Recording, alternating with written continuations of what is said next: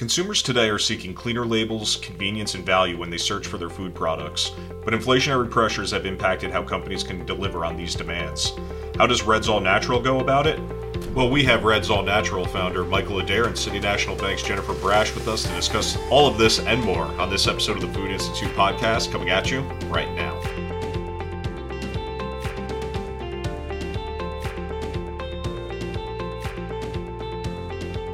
All right, so to start us off today, I did want to take a moment to thank the sponsor of today's episode, and that is City National Bank. If you've been listening to the Food Institute podcast, you've likely heard of CNB before, but they provide banking, investment, and trust services. If you'd like to learn a little bit more about CNB, I really urge you to take a look at the description of this episode, or you can visit them at cnb.com slash food and bev. All right, and with that out of the way, welcome to the show, Mike. I was hoping you could tell us a little bit about yourself, how you came to found Reds All Natural, and why you chose the name Reds in the first place. Sure. I appreciate you guys having me. Uh, excited to be here. So, um, yeah, my name is Mike Adair. I'm the founder of Reds. It's been um, founded the business 14 years ago. And um, I guess it uh, kind of happened by accident. I had uh, had a, former career in finance when I was uh, finished school uh, and did that for six years, working my butt off. Um, it was a fantastic learning experience. Um, got a great education and how to uh, grow up and, and how to work in the world. And, um, and ultimately woke up one day and realized that there's got to be more to life than selling mutual funds. And uh, never in a billion years did I think that would lead me to, uh, to the food industry and selling burritos and breakfast sandwiches. But um, around that time, I adopted this great mutt and uh, up in the, the Northwest in Seattle. And um, he was kind of a mangy looking reddish color. And so I uh, unoriginally named him Red. And uh, so Red became the name of my dog. And uh, fast forward uh, a few months, we ended up heading off to business school and I got married. And uh, my wife and I were thinking about starting a family. And uh, so a couple of things happened that all kind of led Reds to, to be. One was um, I was, uh, you know, traveling through the woods in the, the, the hills of New Hampshire, trying to figure out what I was going to do with my life and um, you know red was always by my side. We were spending a lot of time together having a lot of fun you know hiking and snowshoeing. And i was taking a lot of entrepreneurship classes in business school. Uh, really fell in love with the idea of starting a business. I don't really know why. Uh, i don't think uh, i knew too many entrepreneurs so i don't think i understood how hard it would be. But uh, but i ended up falling in love with consumer products goods. And for some reason the idea of being behind the scenes making a product that could you know potentially have a little bit of a positive impact on you know at the time i was thinking dozens and uh, eventually became you know thousands and millions of people's lives on a day-to-day basis was just super intriguing to me. And uh, you know i started playing around with a bunch of ideas but ultimately my you know my wife who was who was pregnant at the time uh, is a fantastic cook. And she became really famous for this tuesday night taco tuesday meal which uh, obviously, you know, I was a huge fan of. And slowly but surely, our business school friends started, you know, kind of pining to get an invitation to Taco Tuesday. And we lived in uh, a trailer in the woods. And so we could really only have one other couple over at a time. And uh, I had a class project that was due uh, in a matter of days. And we were enjoying Taco Tuesday one night. And I kind of thought this is a, you know, kind of a perfect well balanced meal, super tasty, delicious, convenient. And I was, you know, kind of serendipitously looked at the dog and was like, this, you know, this this is a great idea for a project. Let's, you know, make some tacos, burritos, and freeze them so that we can ultimately distribute them without kind of adding any uh, any of the bad ingredients, any preservatives or additives, and and uh, that became the class project, which. Uh, slowly but surely, I just fell in love with the idea of it and um, have been obsessed with the idea of how do we make this product better and better and better uh, over the course of the last 14 years and innovate and um, but ultimately we were starting a family and so you know the whole problem of finding really kind of good options in the grocery store ultimately was the problem i was trying to solve. And uh, you know we we kind of found through frozen it was one of the best places and the technology in the frozen industry had come so far that we could make effectively a home cooked meal and uh, flash freeze it, put it in a package, get it out uh, in your freezer, and and uh, allow families like ours to enjoy it, um, you know, with without kind of compromising on any of the things that a lot of times people do when they're shopping in the grocery store. So that's how it all came about. I love that story. And as a fellow hiker based out of the Northeast, definitely worse places you could go to try to figure out what your next steps are yeah. than in New Hampshire like that. Um, yeah. I do want to make an opportunity here too for Jennifer to come on. Uh, Jennifer, I know that you have worked with Reds in the past, but I was hoping you could tell us a little bit about yourself, your team, and the partnership City National Bank has established with Reds. Yeah, absolutely, Chris. Thank you. Appreciate being here today. Uh, I'm a managing director in the food and beverage group at City National, which is the U.S. middle market lending division of RBC. Uh, I've been food and beverage focused for about 12 years now, and I cover the Midwest. Um, our team works only with food and beverage clients. That's 100% of what we do. So we have 50 something relationships across the country and throughout the supply chain, now adding up to about 2 billion in total commitments. Um, our team is, is spread out all over the US. There are about 30 of us in total, and we are all fully dedicated to the industry. I mentioned that RBC is our parent. They are one of the largest banks in North America with the strongest balance sheet of any of them, which is which is a great place to be these days. Uh, but as it relates to Reds, we were introduced to Reds not quite a year ago in conjunction with a recapitalization and a partial owner, ownership transition to Bansk Group, which is a consumer focused private equity group. Uh, we were struck by the, the impressive growth that, that Reds had experienced and, and that they continue to experience. Also, uh, the on trend nature of their clean label strategy. And of course, the, the great taste of their products. If something doesn't taste good, people won't keep buying it. Um, so we partnered with Stellus Capital, we have a great relationship with, to provide the debt financing to help the transition happen. And we are working with Reds to provide a full suite of treasury management services as well.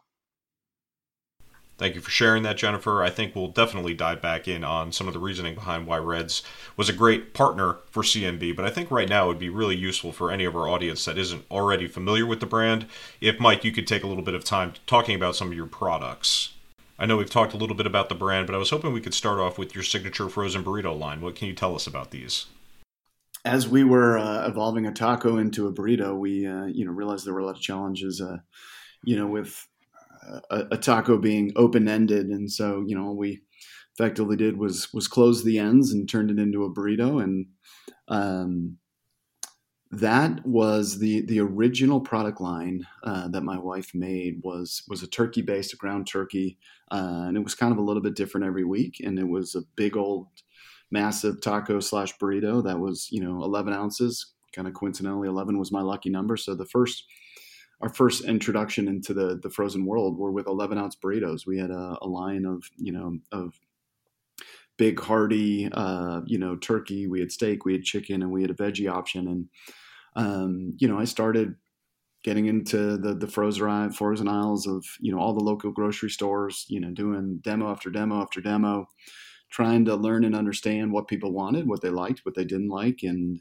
um, you know how the whole distribution and manufacturing aspects of the business work and it was uh, it was an amazing journey experience uh, and one of the things that we learned in the first few years was you know a, a really kind of big hearty burrito in the frozen section is a little bit daunting from a price point. And so, although you know in the QSR world, uh, a lot of chains are very successful selling big burritos, and in the frozen aisle, um, you know, we we decided to make a bit of a pivot to be more approachable from you know price point and, and size, right? So, committing to a five ounce burrito is it's a lot easier than it is committing to an eleven ounce burrito. And uh, it also, um, you know, it, it gave us the opportunity to be, you know, a little bit more convenient, uh, and also you know give people the option to have a snack or you know eat a couple of them for more of a meal.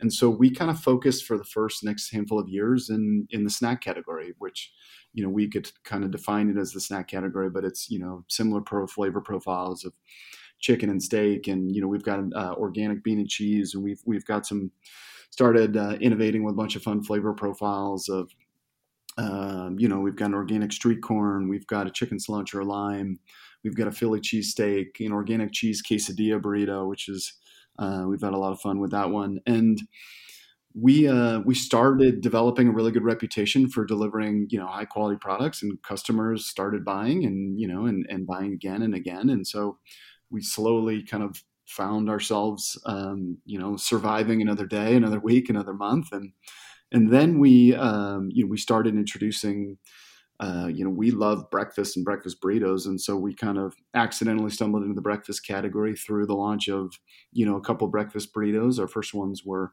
turkey sausage and Canadian bacon, and uh, what happened accidentally was that a bunch of retailers started putting them in the breakfast section. We were like, oh my gosh, those those need to sit next to the burritos, and they were like, well, they're they're breakfast items, so we're going to merchandise them in a different section, and it ended up being one of the best things that happened to us because then we kind of accidentally had a, a business in two different parts of the grocery store. Uh, and so we had a snack business that was, you know, growing and evolving over in the snack section.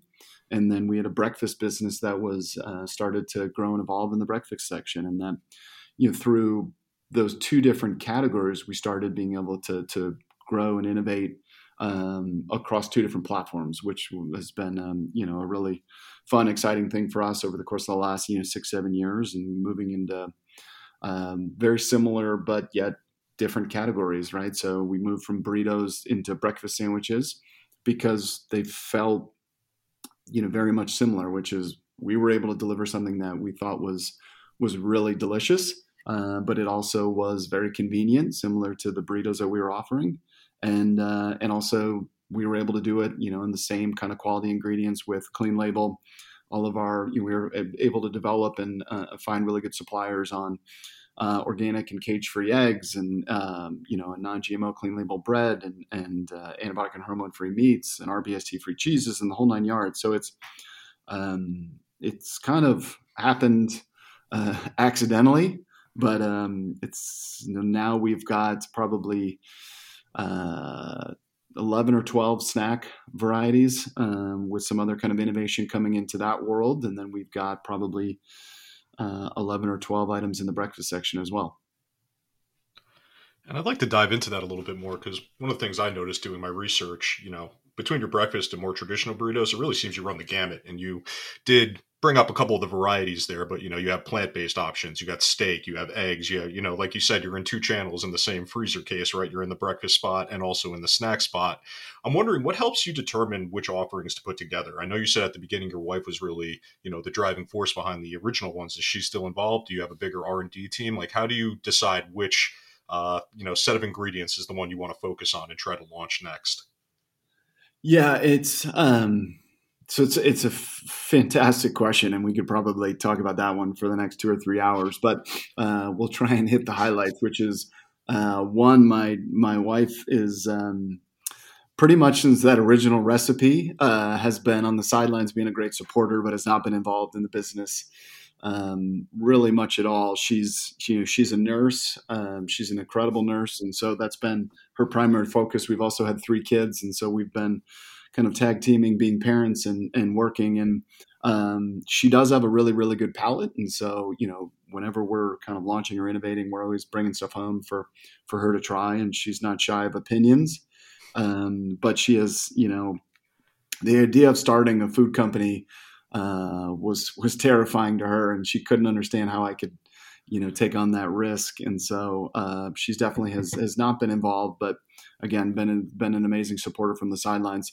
So at this point, from an innovation, we've got uh, we've got arguably one of the best chefs in the world, who is who's from Sinaloa, Mexico, uh, and has been in the food industry for 40 years, opening restaurants, um, all sorts of different cuisines. You know, so he's done a lot of Mexican, but he's done high end steak restaurants and he's done Italian, he's done, you know, he's done Asian, he's done a little bit of everything. And so he's seen it all from the restaurant world um, and also you know from obviously how the you know what ingredients are available what's on trends, you know really good suppliers who make you know fantastic different versions of whether it's carnitas or steak or uh, whatever the item is. And so and then we've got kind of our you know our team of you know sales and marketing folks. And and we you know and then we've got all people around you know our consumers and our you know our families and friends and people like yourselves who are who are not shy of offering a lot of opinions.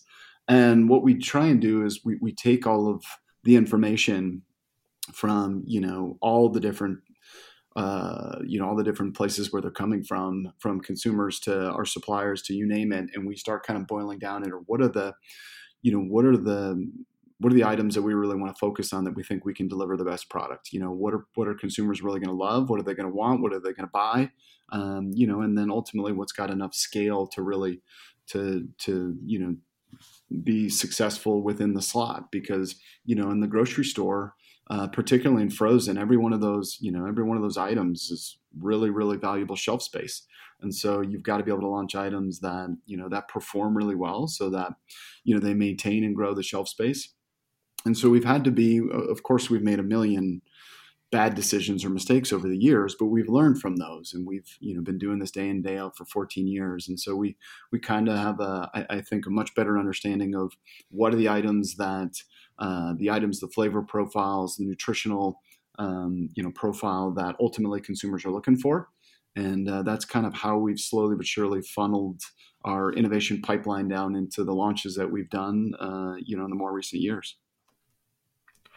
And I'd love to talk about the breakfast sandwiches that Reds puts out, and I'd love to hear about the Egg'wich specifically. And I know Costco had a role in its development and growth too. So I was wondering if we could talk a little bit about that, since we were just talking about you know trying to grow that space. You know, now you're trying to grow into another retailer here. What was that dynamic like?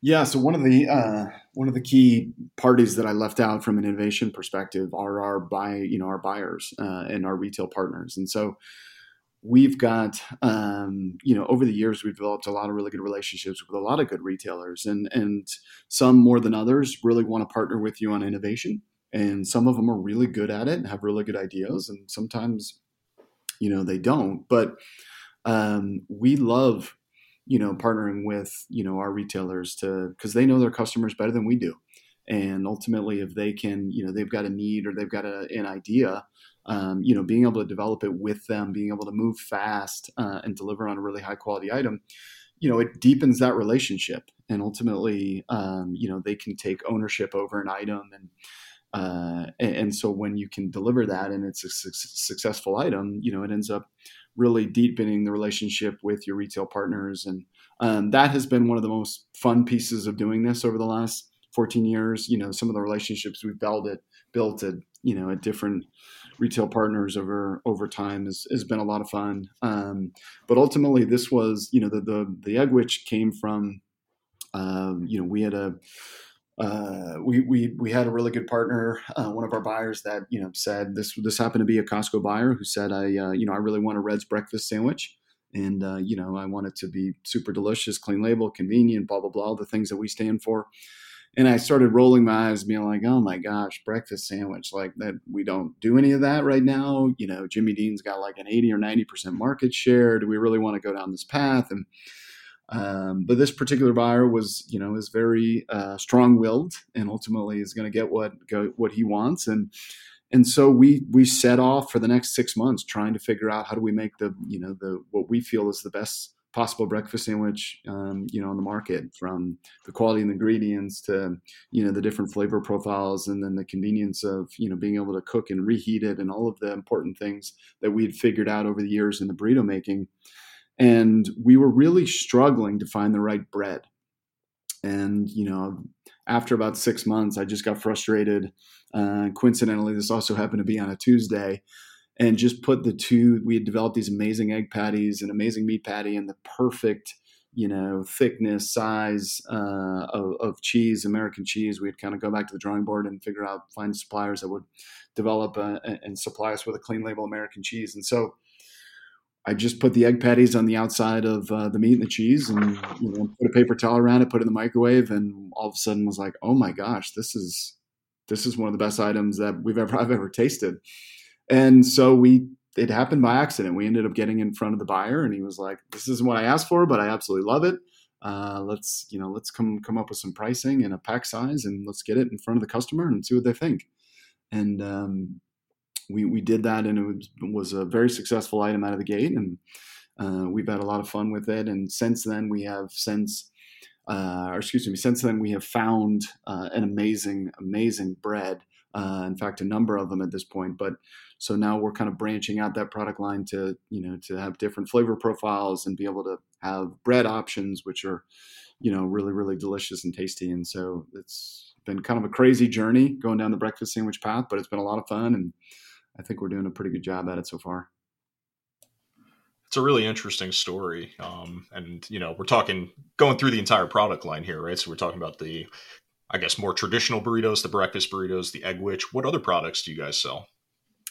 So we have, um, we have you know, as I mentioned earlier, we failed at a lot of things, right? So ultimately, we failed at big burritos. We were in the entree business for a number of years and didn't have a lot of success in that category. And the the thing that we kept coming back to is everything we made was delicious. Everything we made was clean label.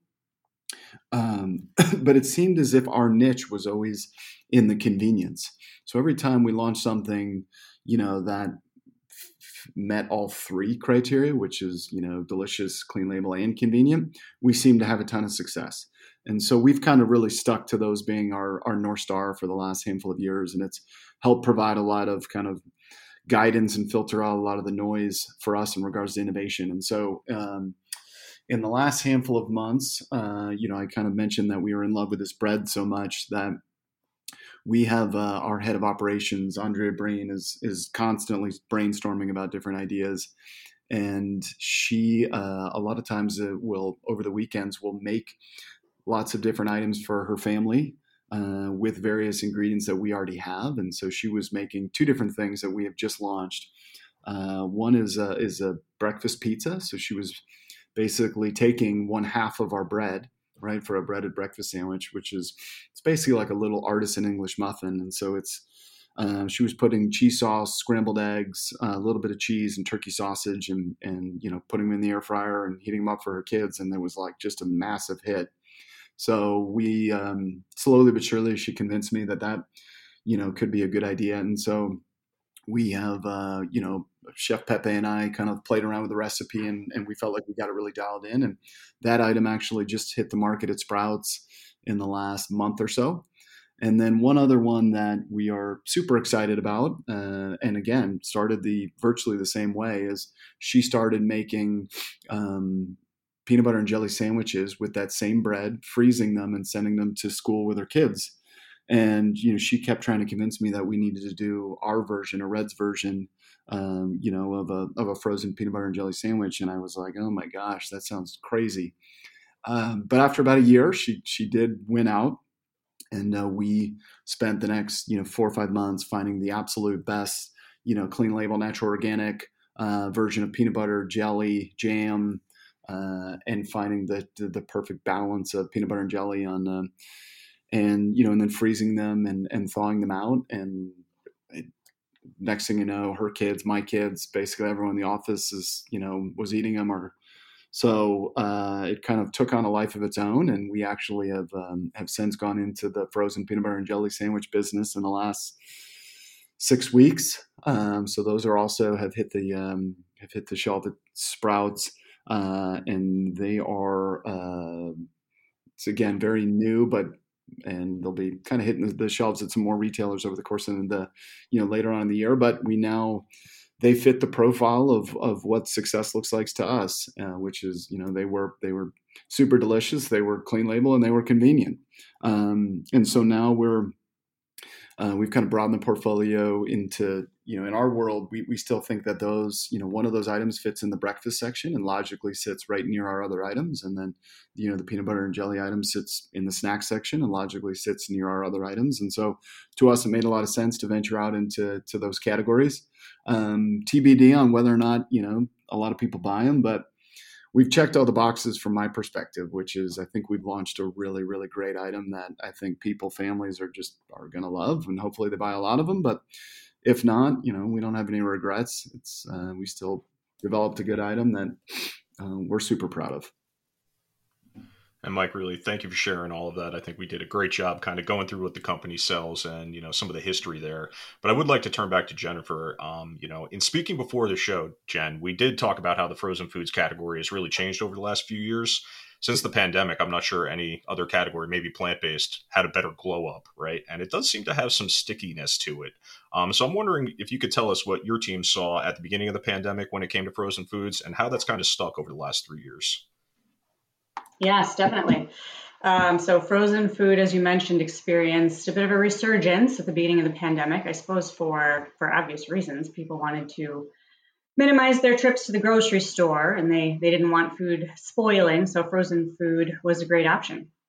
Um, and as consumers walked the frozen aisle, I think many of them realized that the options were a lot better than than what they expected to see. Um, you know, there was a, a, period of time where frozen food had somewhat of a stigma, per, perhaps rightfully so, that it was loaded with preservatives and sodium and, and, generally not very healthy. And I'm not saying you can't still find things like that, but a lot of the alternatives were different from and healthier than consumers thought they would find.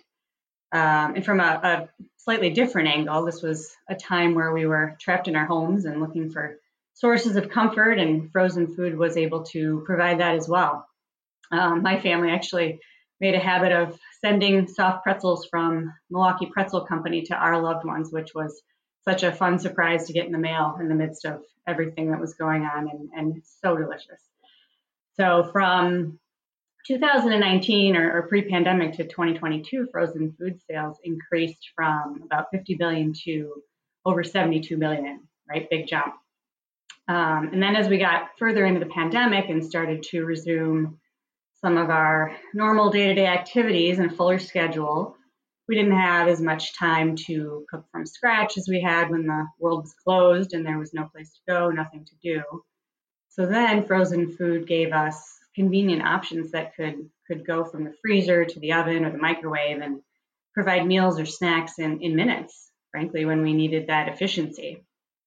Um, and if you add to that the, the shift in demographics that the US had been experiencing with the increase in working women who don't have the time, as well as single person households who don't want to cook for one person, um, and the other the other dynamic is that as restaurants reopened more slowly than the rest of the world, ready to ready to eat heat frozen food, in some cases conveniently provided variety that we were craving at the time through ethnic offerings and and also permissible indulgences that continued to provide us comfort. Um, and sometimes portion control, which can be a double-edged sword. Um, permiss- permissible indulgence is, is a COVID habit that definitely stuck. You can ask anyone in the confectionery space. Uh, if you look at frozen ice cream novelties, for example, they have grown in recent years a lot more quickly than, say, packaged tubs of ice cream, partly due to the variety that they can provide and partly due to just the, the ease of their single serve nature.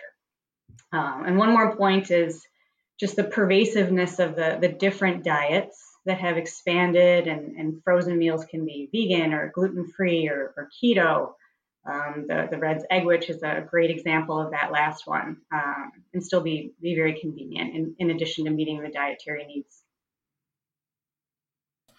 And one of the things that really, you know, becomes apparent to me as well is in the current inflationary environment, I think personally frozen foods has a, you know, leg up as well. So they kind of went through these two transformational periods uh, over the last 10 years, and it seems like it is still going to be doing well. So I'm wondering, you know, from the City National Bank side here, what do you see when you take a look at the frozen food category in the current day? Do you see that it's still tracking up? Do you see that it's still meeting a lot of those consumer needs? Could you explain your viewpoint on that? Yes, absolutely. Um, inflation has been, you know, the story of the day for a while, and overall inflation numbers are moderating, but food inflation isn't coming down quite as quickly. Um, and you add to that the, the termination of the supplemental SNAP benefits that ended this February. Those household budgets were slashed by, I think, around $30 billion a year, um, just from the 35 states that, that waited and ended it this February, as opposed to those that had already done so. So, consumers, I think now more than they have in a long time, are looking to make the most of their grocery budget. Um, dollar sales of private label private label products for the first six months of this year were up 8.2%. And while units were down a half a percent, national brand units were down 3.4. So private label is taking share, which is another indication of, of a stretched budget, right? The American Frozen Food Institute did a study and learned that 80% of consumers look to frozen foods to reduce waste and, and to save money. So frozen food can be a great source of value. Uh, one, as we talked about, it has a longer shelf life Um, every year, the average American throws away $1,300 in food that ends up as waste. Um, and then there's the environmental impact of that, which could probably be a, a whole separate webinar. Um, thawing as you need it will, will minimize waste. Uh, you can also buy in bulk, which saves money. Club stores like Costco have made this easier for us. Um, and then uh, through a different channel, distribution wise, dollar stores have been adding frozen sections. Great source of reasonably priced foods. The, the CEO of Dollar Tree said on their last earnings call that they added frozen and refrigerated products in 3,500 stores in 2022, and that the average ticket more than doubled at those stores. So people are were buying it. Frozen foods are also one of the categories that has seen the biggest increase in promotional activity this year. So um, that's another way that food manufacturers are, are trying to keep prices down. Uh, and then the last thing I'll say as it relates to at home versus away from home is that inflation is incentivizing people to eat out less to keep costs down. So we're back to the, the search for variety and convenience that we experienced in the pandemic, not because restaurants are closed, but because the cost of eating in them has, has really gone up. Um, the CEO of Campbell's said recently that they are finding the magic number for dinner prep is 20 minutes. And for lunch, it's 10. That's what consumers are asking for. We are addicted to convenience. Um, and frozen fits into that perfectly. So a lot of good things I could respond to there, Jennifer. But I do think the the relationship between you know not wasting food and also not wasting money is probably becoming more and more important for consumers. Um, I don't know if they were always directly in line, but the fact that we are seeing those pressures come together to me seems to really be propelling you know the overall frozen food industry you know in the last couple of years do you expect that to continue going forward do you think that there's something that could change that or do you think this is kind of on the rise and will continue for the foreseeable future I do think that it will continue. I think that, you know, to your point, it, it's uh, the confluence of a couple of different factors that have combined um, to help that trend sustain itself. Uh, but I do, I do see that continuing for the foreseeable future. Mike, we were just talking about how consumers are looking for these products that are offering value, that they're convenient, and that they're better for you. And I'm wondering from the red side, do you see any of these as being the most paramount when it comes to a consumer's choice? Yeah, I mean, I think consumers want them all and um, you know, and I know I want them all, and so we are, um, you know, we're, we're we're constantly kind of tugging on all three simultaneously. So there's there's um, you know the first one from a you know convenience perspective uh, is relatively straightforward. You know, we we want to develop an item that that's going to be that's going to be convenient to you know to cook. So you know, thankfully, one of the things that has happened over the course of the last you know three to five years that's helped us tremendously is you know the um, widespread adoption of like air fryers and all of these great kind of reheating techniques that end up making the experience almost exponentially better than it's ever been and so you know we effectively are able to now deliver kind of more of a restaurant style um, home cooked meal that is super easy and to, to, to cook or reheat. So that's making the convenience piece a lot easier.